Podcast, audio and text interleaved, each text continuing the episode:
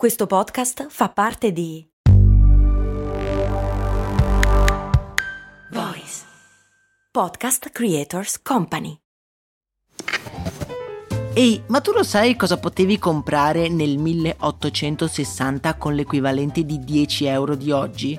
Beh, potevi comprare una casa e nel 1950 una piccola barca. Negli anni 70, sempre con 10 euro, potevi comprarti un vestito elegante. E oggi, con 10 euro, cosa puoi comprare? Un chilo di pane, un kebab? Effettivamente non un granché, ma puoi comunque investirli per il tuo futuro. Come? Beh, su Scalable, un'app che ti mette a disposizione gli strumenti essenziali per costruire una cultura del risparmio. Ti consente di investire in modo flessibile in azioni, ETF e fondi creando piani di accumulo automatici a partire da un solo euro.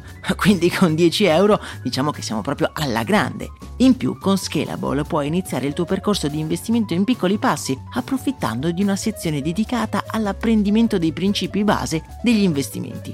Amplia le tue conoscenze finanziarie e fai crescere i tuoi investimenti nel tempo. Scopri Scalable per i tuoi investimenti. Link in descrizione.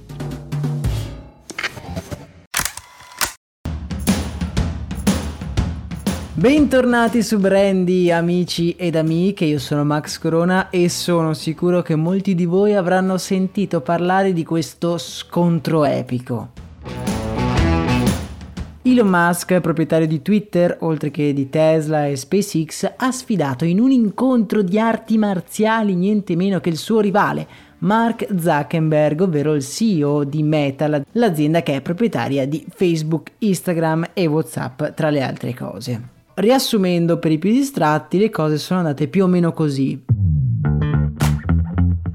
Un giorno Elon Musk, tra i mille tweet che spara ogni giorno, ha scritto che era pronto ad un incontro con Mark Zuckerberg di lotta di arti marziali miste, per la precisione, se anche lui era d'accordo.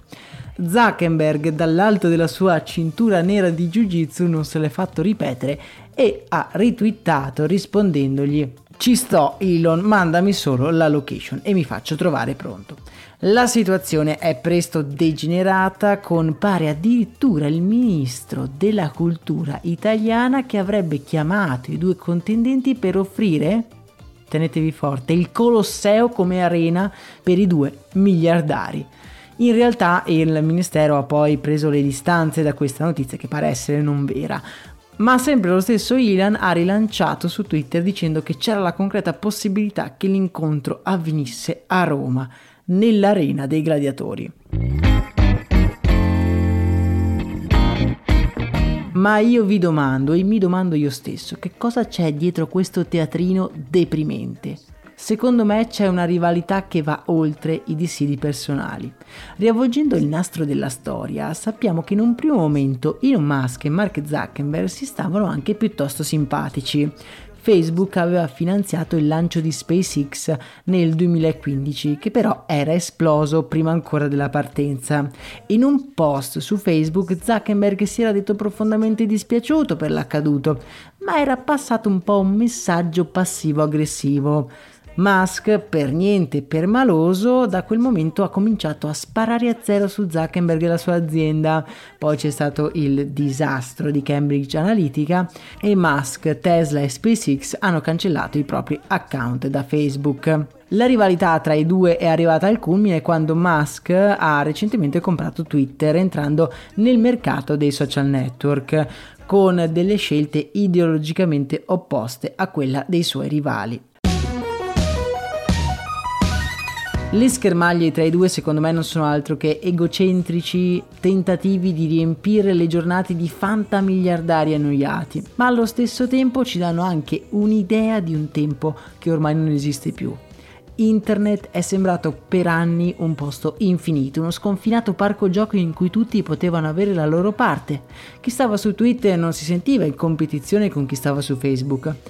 Ora diciamo che è una rivalità all'ultimo sangue e non solo tra i proprietari di social network, tutto il ramo tecnologico è un campo di battaglia. Microsoft contro Google per la supremazia dell'intelligenza artificiale, Amazon contro Apple contro Google per il cloud, insomma, questa pagliacciata ridicola di due miliardari che si sfidano a duello è sintomo di un mercato che secondo me ha paura, paura di perdere i privilegi acquisiti. Ricordiamoci che tutte queste aziende sono sì votate al profitto, ma lo sono anche perché sono quotate in borsa e gli azionisti e il mercato sono volubili e le vele del destino cambiano come cambia il vento. Non è un caso che Zuckerberg la prima cosa che ha fatto è togliere Twitter dal mercato. Se non si possono impressionare gli investitori con dividendi da capogiro degli ultimi anni, perché non farlo con una bella vecchia scazzottata d'altri tempi?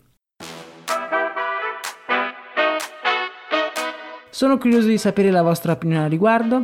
Ci sentiamo come sempre nel nostro canale Telegram e se eh, state ascoltando questo episodio su Spotify potete commentare qui sotto all'episodio. A me non resta che salutarvi e darvi appuntamento ad un prossimo episodio. Spero sinceramente di non sentire più parlare di questa cosa. Dovrebbe essere una cosa gogliardica, ma onestamente mi mette davvero tristezza. Un saluto e un abbraccio da Max Corona.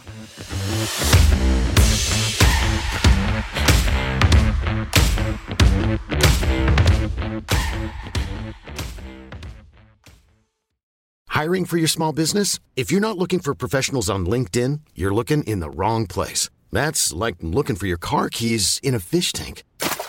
LinkedIn helps you hire professionals you can't find anywhere else, even those who aren't actively searching for a new job but might be open to the perfect role. In a given month, over 70% of LinkedIn users don't even visit other leading job sites. So start looking in the right place. With LinkedIn, you can hire professionals like a professional. Post your free job on linkedin.com slash people today.